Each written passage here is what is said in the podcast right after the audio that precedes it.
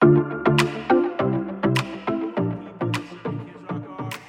during that song, they're like, pick me up, turn me around, place my feet. You know, T was up there. Jody, you both were killing those moves. Love it, love it, love it.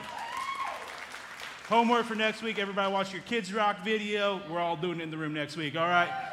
So I want us to get us started. You guys go ahead and have a seat. Um, I want to get us started with that song for just a moment because we're in this series called Finding the Way. If you don't know, my name is Clay. Nice to meet you. Um, that's important. Um, but last week we talked about finding the way by responding. And when you respond to Jesus, you are rescued. Uh, Galatians 1 4, it says, Jesus gave his life for our sins, just as God our Father planned, in order to rescue us from this evil world in which we live.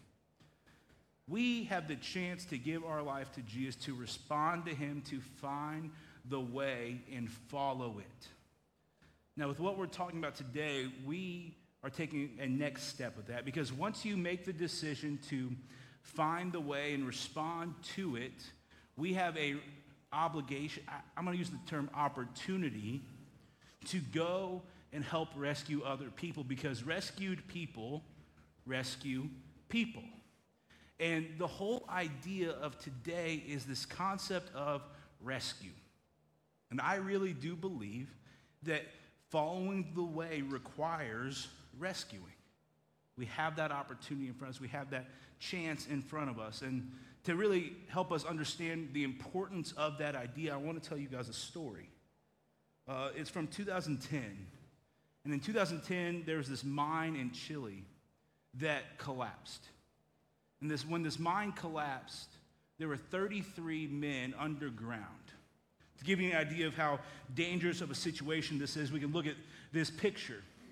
And we'll see that the miners that were, uh, the 33 miners were about 2,500 feet below the surface level. The mine initially collapsed around 1,500 feet. So you have all these people above ground freaking out. They're worried, they're terrified. They have these 33 men that they have no idea if they are dead or if they are alive, and they are just worried. So they go, okay, how do we, how do we find out? How do we go? So they start drilling these really small holes through the ground. And they're hoping that while they drill these small holes, that the mine won't collapse even further. Once again, they have no idea if anyone's dead or alive. So for 17 straight days, they do this. They drill and they drill and drill until one day they drill down and they drill back up. And as they drill back up, on the drill, they see this red paint. And with this red paint, they also find a note. And on this note, it, it says, We are okay in the refuge. There are 33 of us, which means everyone was alive. It's a miracle. So, what they did once they found that is they sent some supplies and a small digital camera down that hole that they drilled just to help them for a couple moments while they try to figure out what to do from there. And some of the pictures they took say a lot about the condition that they were in. It was dark, it was dirty, they were stuck. Now, the good news was that they had found him after 17 days. The bad news is it was going to take a really, really long time to be able to get them out because, once again, one mistake and the mine collapses, and who knows what happens to them. So they spend month after month trying to, or week after week trying to figure out what do we do because they had to drill through a half mile of solid rock. And after doing this for two months after they found them, they got through. In total time, there were 69 days, $25 million, rescue workers working around the clock. Some NASA engineers were even helping out. But one by one, these miners were rescued through this tube. And I think about that situation. And I think about how the entire world was dialed into this moment. And the world was willing to do anything and everything to save these people. Are we willing to do the same for the people that we know are lost? for the people that we know that are hurting, for the people that we know that need to be rescued. It's interesting. They were rescued after 69 days, which was months before it was expected. And as the miners got out, they said that the reason that they believed that they were safe so early and alive at all was because they depended on their faith in the mines. One of them had a Bible and they read it and they said prayers, and throughout the entire time they were down there, they clung to their faith and said, This will pass. We will get through this. And they did. And I think in the same way with our lives, when it comes to trying to rescue the lost, what we have to do is cling to our faith and learn what to do by what Jesus taught us to do. And I'll talk about that specifically later, but the important thing to hear about this is this there are people that are lost and that need to be rescued. What are you willing to do to save them? Now, you might be in here and you might be saying, like, Clay, I, I don't follow Jesus at all. This might be your first time at church. You might have been coming for a long time. You're just saying, I don't have a relationship with Jesus. That's okay. Hang out with me. Hear what we're talking about today. My hope, my prayer is that you'll see the heart behind why I want people to be rescued. There are three areas that we can rescue people. We're going to talk about today. We can rescue people along the way, we can rescue people against the way, and we can rescue people across the way. And I do believe these, if we incorporate these in our life, people's lives will be changed and they will be rescued. So let's start by talking about rescuing people along the way. If you look at the life of Jesus, if you look at really the whole early church, what you'll see is a habit of people living their everyday life, telling someone about Jesus, and then their lives changing forever. Jesus himself did this in Luke 19. He was walking down the road, he looked up in the tree, he saw Zacchaeus. He had a conversation with Zacchaeus, and all of a sudden, Zacchaeus gives his life to him.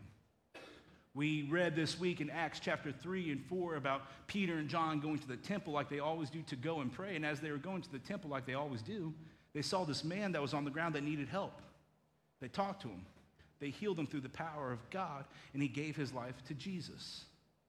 We see Philip walking down the road and he looks up and he sees this Ethiopian leader reading scripture. And all of a sudden he goes, Okay, how can I help you understand that? Next thing you know, this Ethiopian leader begins to follow Jesus. What is happening is between Jesus, Peter, and John, the Philip, is those guys were just living their life. And when an opportunity to talk about Jesus opened itself, they talked about Jesus. And I think the, the point of this is when something matters to you, you are willing to talk about it in your everyday life. When you see a chance to talk about it, you will. Because we as people talk about what matters to us. There's some great examples of this I could give. I'll be honest right now. I had about three minutes carved out today to talk about how Notre Dame beat Ohio State. they did not beat Ohio State. I have too much happiness depending on 21 year olds playing football, I can promise you that. So I'm going to skip past that and talk about how Notre Dame football matters to me. And let's talk about CrossFitters, right? CrossFitters talk about CrossFit because they love CrossFit. Or we have people who are vegan, right? They talk about being vegan and eating rabbit food. They love to talk about it, right? We have people who have a baby. People love to talk about their baby. They love to show pictures of their baby. And I love watching like a, new parent show like a 22 year old a picture of their baby because in the 22 year old's brain, they're going, that baby looks like every other baby I've ever seen in my entire life. I don't know if that's a boy, I don't know if that's a girl, but they, I just know that I was so scared of babies before I had one because, like, I found out they had two soft spots. That's scary, right? Like, so, like, you're just going, good baby, right? You just have no idea. So people talk about what matters to them football teams, sports teams. When we see an opportunity to talk about those things, we do it. Is the same thing true when it comes to Jesus? Are we willing to talk about Jesus when the opportunity presents itself? And I think this is where it gets really interesting because I think people have a, a habit of saying, well, Clay, I, I don't really know that many people that, that don't know Jesus. You're saying, I don't work with anybody that doesn't know Jesus. I don't go to school with anybody that doesn't know Jesus. And I would go, I don't know if that's exactly true. Because chances are, everyone that you work with doesn't know Jesus. Now, for me, I hope everyone knows Jesus. if we don't, we need to reevaluate our hiring process. but chances are, not everyone you work with knows Jesus. Not everybody that you go to school with, not everyone that's on your ball field, not every parent that drops their kid off at the ball field knows Jesus. They might have a background of faith. They might have gone to grandma's church. They might come on Christmas, Easter. They might know a couple Bible stories, but not everybody knows and follows the way of Jesus. But we think they do. And I think our eyes just aren't open to those opportunities. And the reason our eyes aren't open is because our hearts aren't open. We don't sit here and our hearts break for the people who are lost, for the people that don't know, for the people that, that are just struggling. And we go, oh, they're, they're, they're doing great. They've got a great life.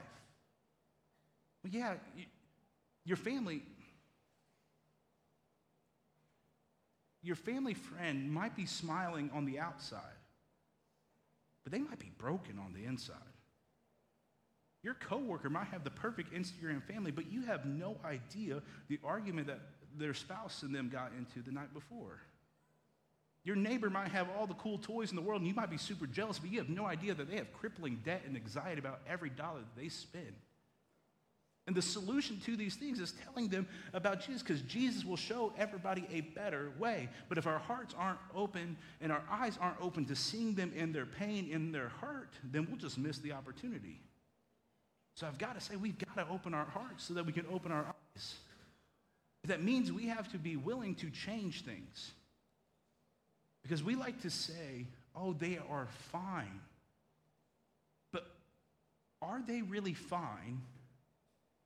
Or are you just fine with the status quo of your relationship with them? Are you cool with just keeping it how it is? You like giving a little head nod and keeping it moving? You like just kind of being superficial? You like just moving on. Maybe we need to change that. And yeah, those conversations, when you talk about Jesus, will create a little bit of tension. It might be a little bit awkward. But what's better for them is for you to have those conversations when the opportunity presents itself. So we have to look at every single day opportunities along the way of our life. When you go to lunch after this, look for an opportunity. When you go to the grocery store, look for an opportunity. When you're talking to the person that you park to next to every single day, look for an opportunity. And when there's an opportunity to talk about Jesus, take advantage of it and talk about him. And that could lead to you helping rescue them from the fire. This is something that my dad tried to just drill into me as I was growing up. He uh, made this rule uh, for me growing up and my siblings that we would all have to memorize Jude, the, the book of Jude in the Bible. The book of Jude is about 25 verses. It's his favorite book in the Bible. It's an incredible book. It's got a lot of great stuff in it. So I remember going, okay, I want to drive real bad. I want to drive that Jeep. I'm going to look super cool. It's going to be awesome. So I'm going to do whatever it takes to be able to drive. So try to memorize it. I go to him. I fail. I try to memorize it. I go to him. And after a bunch of different times, I finally got to the point where I was able to memorize. And I told him, and as soon as I did, he tossed me the keys and said, Now go get your license. You got this. It was an amazing moment. And I remember at the time thinking, well, this is just something my dad's doing to challenge me. But now I'm here 13, 14 years later going, no, I see what he was really trying to do because there is a verse in Jude that says, snatch others from the fire. And I will never, ever, ever in my entire life forget that scripture and that message that was put into my head and my heart to snatch others from the fire because of what I did in that moment. It was a great memorization technique because he was trying to tell me that this matters. So I had it memorized. Now, my siblings, they didn't have to memorize the book of Jude to get their license. Sometimes you try things with your first kid and you don't repeat it, all right? I was the guinea pig. But I'm glad I did, right?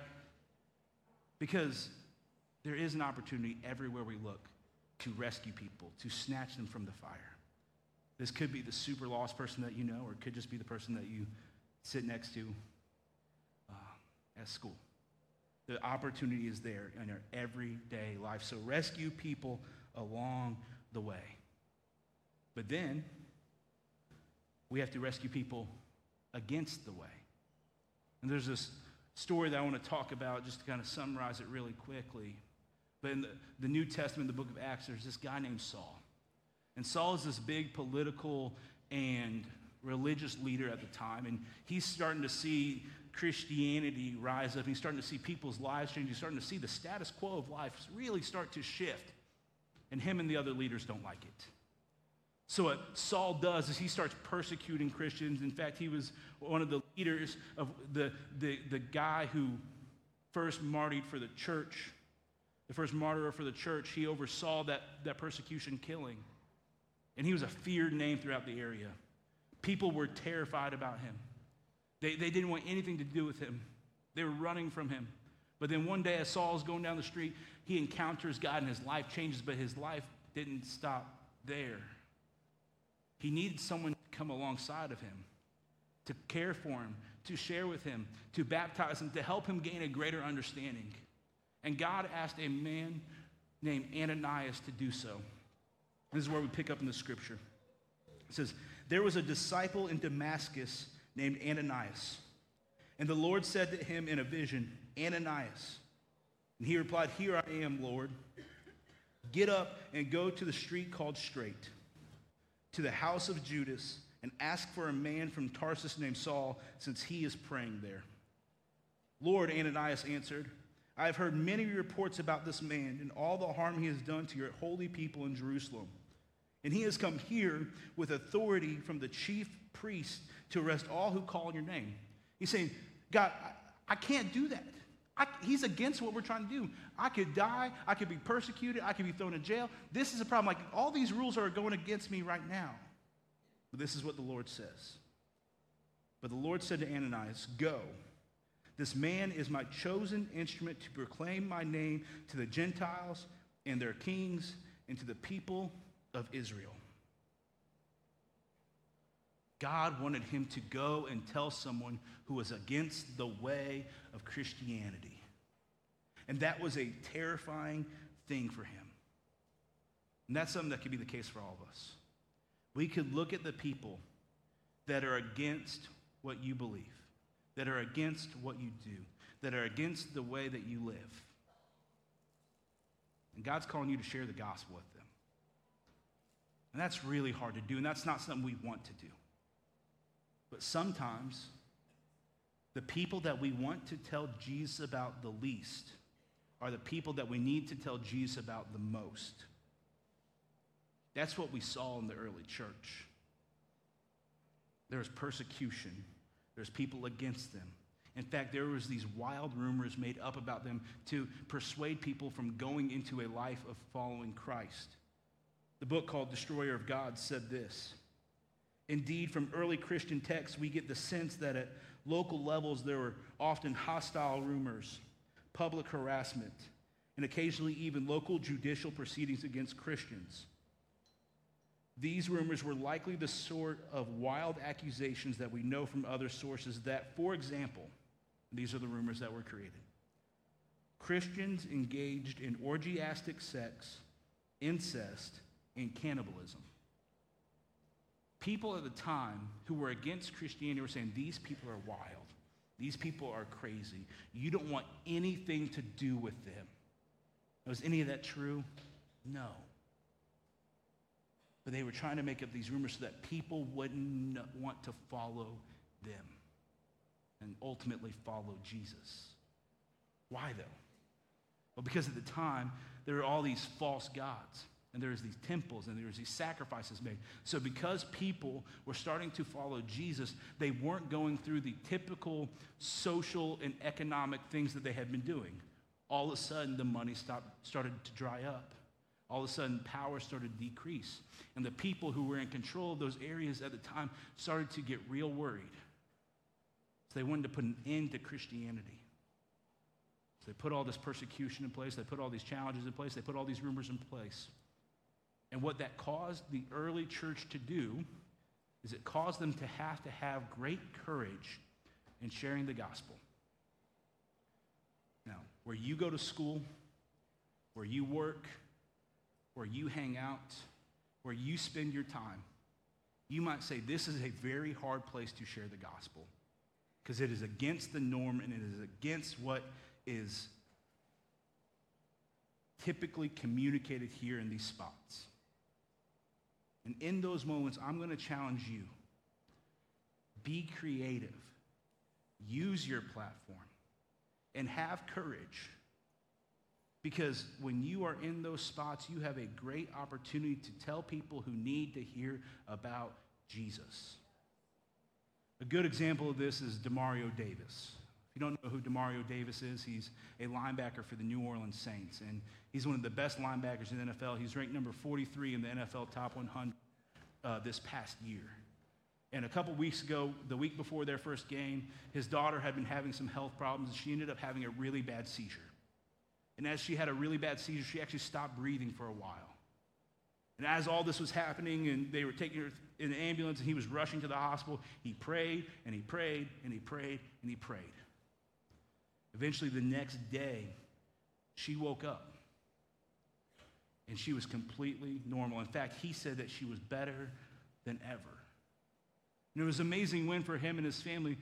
But was really cool about this is during his post-game press conference after week one, he got up on that post-game presser and he told this story. He said, People, if you need something from God, go to him. Ask him. He can change your life. He can help you. He can be there for you. And it was this powerful message, and honestly, it blew up on social media.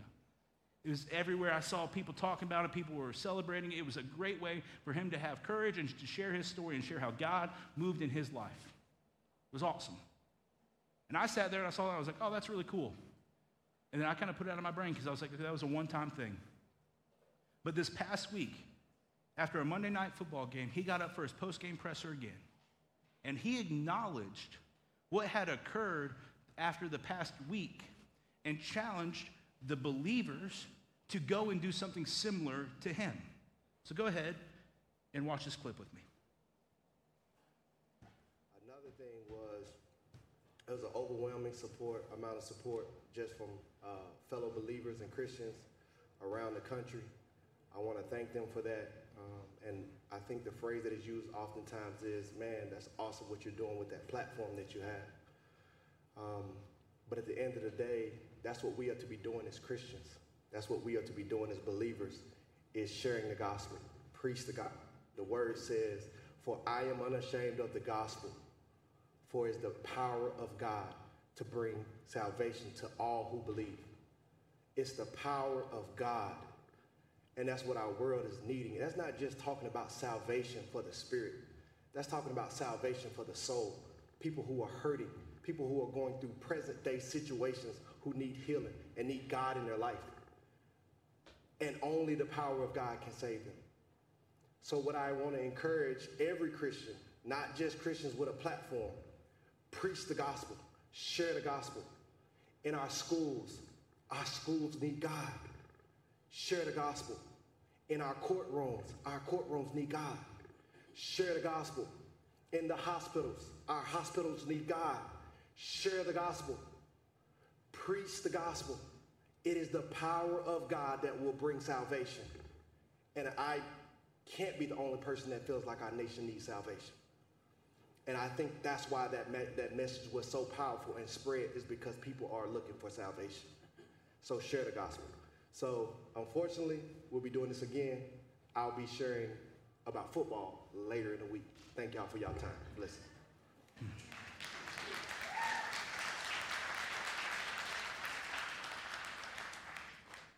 I love that story because he saw an opportunity in front of him and he took it. Now, were there people that were probably in that press conference room, probably running the cameras, probably running the switchers in the back, and they're going, oh boy, oh boy, where's he going with this? Where's he going with this? Probably, yeah. But he knew he had a platform, he knew he had an opportunity, and no matter what was coming against him, he took advantage of that chance. Colossians 4 uh, 5 and 6 says, Be wise in the way you act toward outsiders. Make the most of every opportunity. Let your conversation be always full of grace, seasoned with salt, so that you may know how to answer everyone. We have opportunity to rescue people against the way.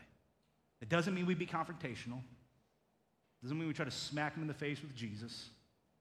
It means we have our conversations be full of grace. We share them the good news. And when we do that, it's going to communicate, communicate a great message to them that could change their life. So we want to rescue people. We rescue people along the way, we rescue people against the way, and then we rescue people across the way. There's this another scripture I would like to read to you guys. It's 48 verses long, so I'm not going to read the whole thing to you. The summary of it is this there's this guy named Cornelius, and he's this Roman centurion, which means he's a soldier, which means he's a Gentile, and he receives this vision instructing him to send for Peter, who is a leader in the early church. At the same time, Peter is there as he's standing there and he's just doing his own thing. He receives a vision from God.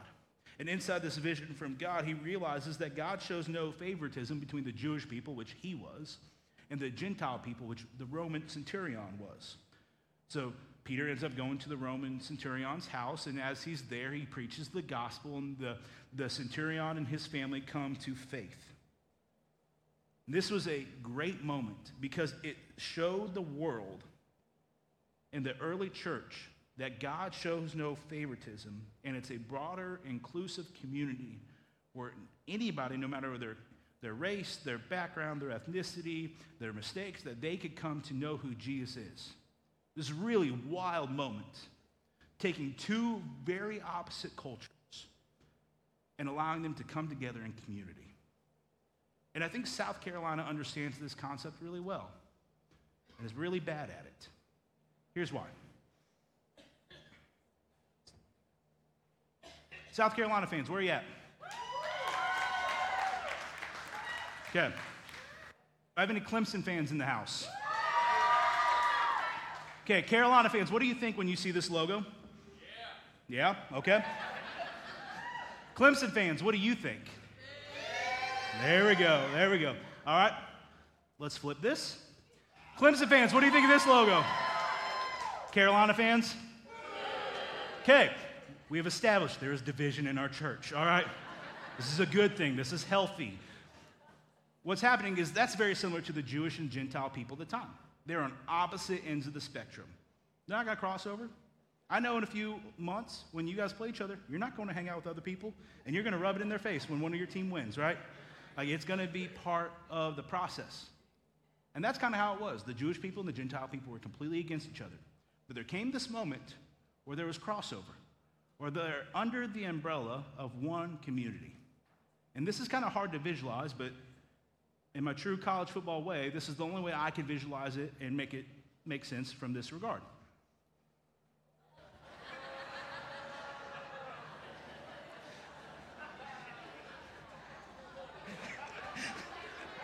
Daryl, what you think of that one? There's just something kind of wrong about that, isn't there? Is it? It ain't pretty, right? I, I think that I think the Carolina logo, though, with the Clemson color, looks pretty good. I ain't gonna lie to you. but this is how we understand this, right? These two very different communities that did not like each other all of a sudden came together as one, right? so we have this concept, right? We have this. Now, this is kind of how it is. When it comes to your faith, it's not just the people that are in your circle, it's people to the ends of the world. That's where God, that's where Jesus told us to take the gospel. God wants people to the ends of the earth to know who He is. And we have to be willing to be people who will go and share that message with others. I grew up um, listening to my dad tell stories. He ended up writing a book about a lot of his adventures doing this. Um, it's called Get Dirty. It's on iBooks. You can check it out there. But he would tell me stories about him handing flowers to prostitutes in Amsterdam and, and taking gum out of a child's pocket in a village in Haiti and having to eat it because the kid offered it to him, and a bunch of other stories that I was like, wow, that is, that is so inspiring. I want to go do that. So in high school, I went to Haiti twice, and it was a life changing experience. It was a great experience. It was certainly something that really affected me, and I'll share some of those stories about that at some point on this stage. But I think what happens is we hear about rescuing people across the way, and we go, man, this is something so far away from me that I can't even fathom telling people across the world who Jesus is. So we hear these stories of people in our church, even going on mission trips to the DR, to Europe, to Asia. It, these are amazing things, but we go, ah, I can never do that. And while, yes, the scripture means literal to the ends of the earth, I think there's another way we can interpret it for personal application. We should be taking to the, the gospel to the ends of our earth. Think about it. Who's on the fringe of your life?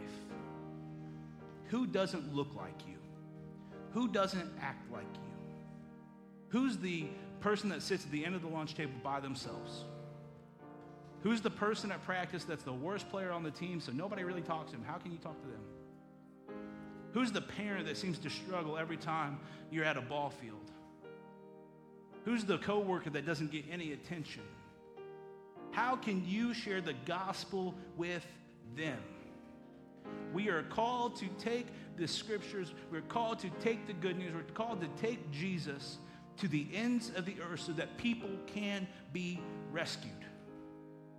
So we take it along the way, the people against the way, all the way across the way. Now, the interesting thing about this whole conversation that we've had today is I actually haven't told you guys how to tell someone yet. Acts 15, 19, it, it says it very simply. It says, Therefore, in my judgment, we should not cause difficulty for those among the Gentiles who turn to God. A whole lot of background I can share about that scripture, but the point I want to make out of it is this. The message that will rescue people is a very simple message. The message that will rescue people is this you matter to Jesus. And when people hear that as you are going along the way in life, whether that's at the restaurant or the grocery store, at work, at your kids' drop off line, that could change their life. For the people that are against you and what you believe and, and faith, that could change their life because how powerful of a message is it for them to hear when they hate on what you do and what you believe, for them to hear that they matter to Jesus? For the people that are across the way, whether that is literally across the world or across your hallway. How much is it going to matter to them that they matter to Jesus? And that's all we got to share. That's all we got to say. We just got to say, hey, you matter to Jesus, and we got to let Jesus do the rest. I think sometimes we get caught up like, hey, I got to change this person's habits. I got to change this person's lifestyle. I got to help them do this. I got to help them do that. Yeah, you can come alongside of them, great. But here's what I know there's 99 days left in 2023, which means in 99 days, we'll all be setting New Year's resolutions that we will not accomplish. if we can't change our own habits, how are we expected to change someone else's, right? So we just got to let Jesus do his thing. And we got to let people know that they matter to him because when people find out that they matter, they end up finding what matters. So I'm going to challenge us. Who is someone along the way in your life that needs to know that they matter to Jesus? Who is someone against the way? Who is someone across the way? And I want you to take that.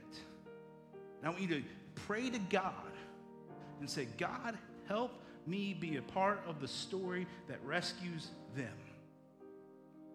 and you ask Him for the opportunity to share, and you see what He does. We have an opportunity as rescued people to go and rescue people. Will you go do that? I said at the beginning of the message, it's really interesting. there's this whole idea that, that we've been talking from a very already following Jesus point of view. But there's some of you in here that have never made that decision to be rescued. I was told a story on Thursday night, uh, a little bit more background about the story I told about the Chilean miners. It turns out there was a person inside of that group that had no faith. And as they spent time down there, as they read scriptures, as they prayed, one of the miners actually came to faith down in the mine. Rescued people rescue people.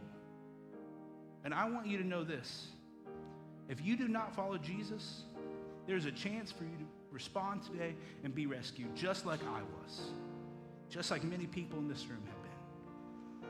And you might feel like you are along the way today, that you just showed up for whatever reason. Maybe someone invited you, maybe you saw something on social media, maybe you just had a burst of, of uh, inspiration where you're like, all right, I'm going to go to church today. And you had no idea what you were getting yourself into. Well, I want you to know you matter to Jesus. Maybe you're in here and you've been against the way. Maybe it's because of something in your past. Maybe it's because something that you've experienced. Maybe it's because something you learned or you were taught. I want you to know, even in your tension towards God, God still loves you. Some of you, you feel like you're across the way, where you feel far from God. You feel distant from Him you feel like, man, I could never get close to God because maybe it's something you made a mistake or maybe because you've just been an outsider your entire life, I want you to know that Jesus sees you so much and loves you so much that he would come down from heaven to earth, live a perfect life here on this earth, and die after 33 years, raised from the dead, so that we could have life and life to the full. So that we could know that we matter to him and we could have eternity with him in heaven forever. Guys, I want people to be rescued. Whether that is you who have responded to go out and rescue people, or those of you in here that have not made that decision, and you are going, man, I need to be rescued. So we're going to go into a time of response here in a second. And during this time, we're going to have the chance to, to take communion, remind ourselves of the sacrifice Jesus made with his broken body and his blood spilled or the chance to, to pray with somebody in our connect corners if you're going, man, I just want to pray for the opportunity to rescue someone. Or maybe you're going, man, I need rescue. We'd love to pray with you there. Maybe you want to take the step of baptism today because you want that symbolic going from death to life. Maybe you just in your seat just say, Jesus, I'm giving my life to you. Whatever it is, we can be rescued. And then we can leave here today with an attempt to go rescue others find the way by rescuing. Why don't you guys stand with me? I'm going to pray. Jesus, thank you for rescuing. But I pray that we just follow you.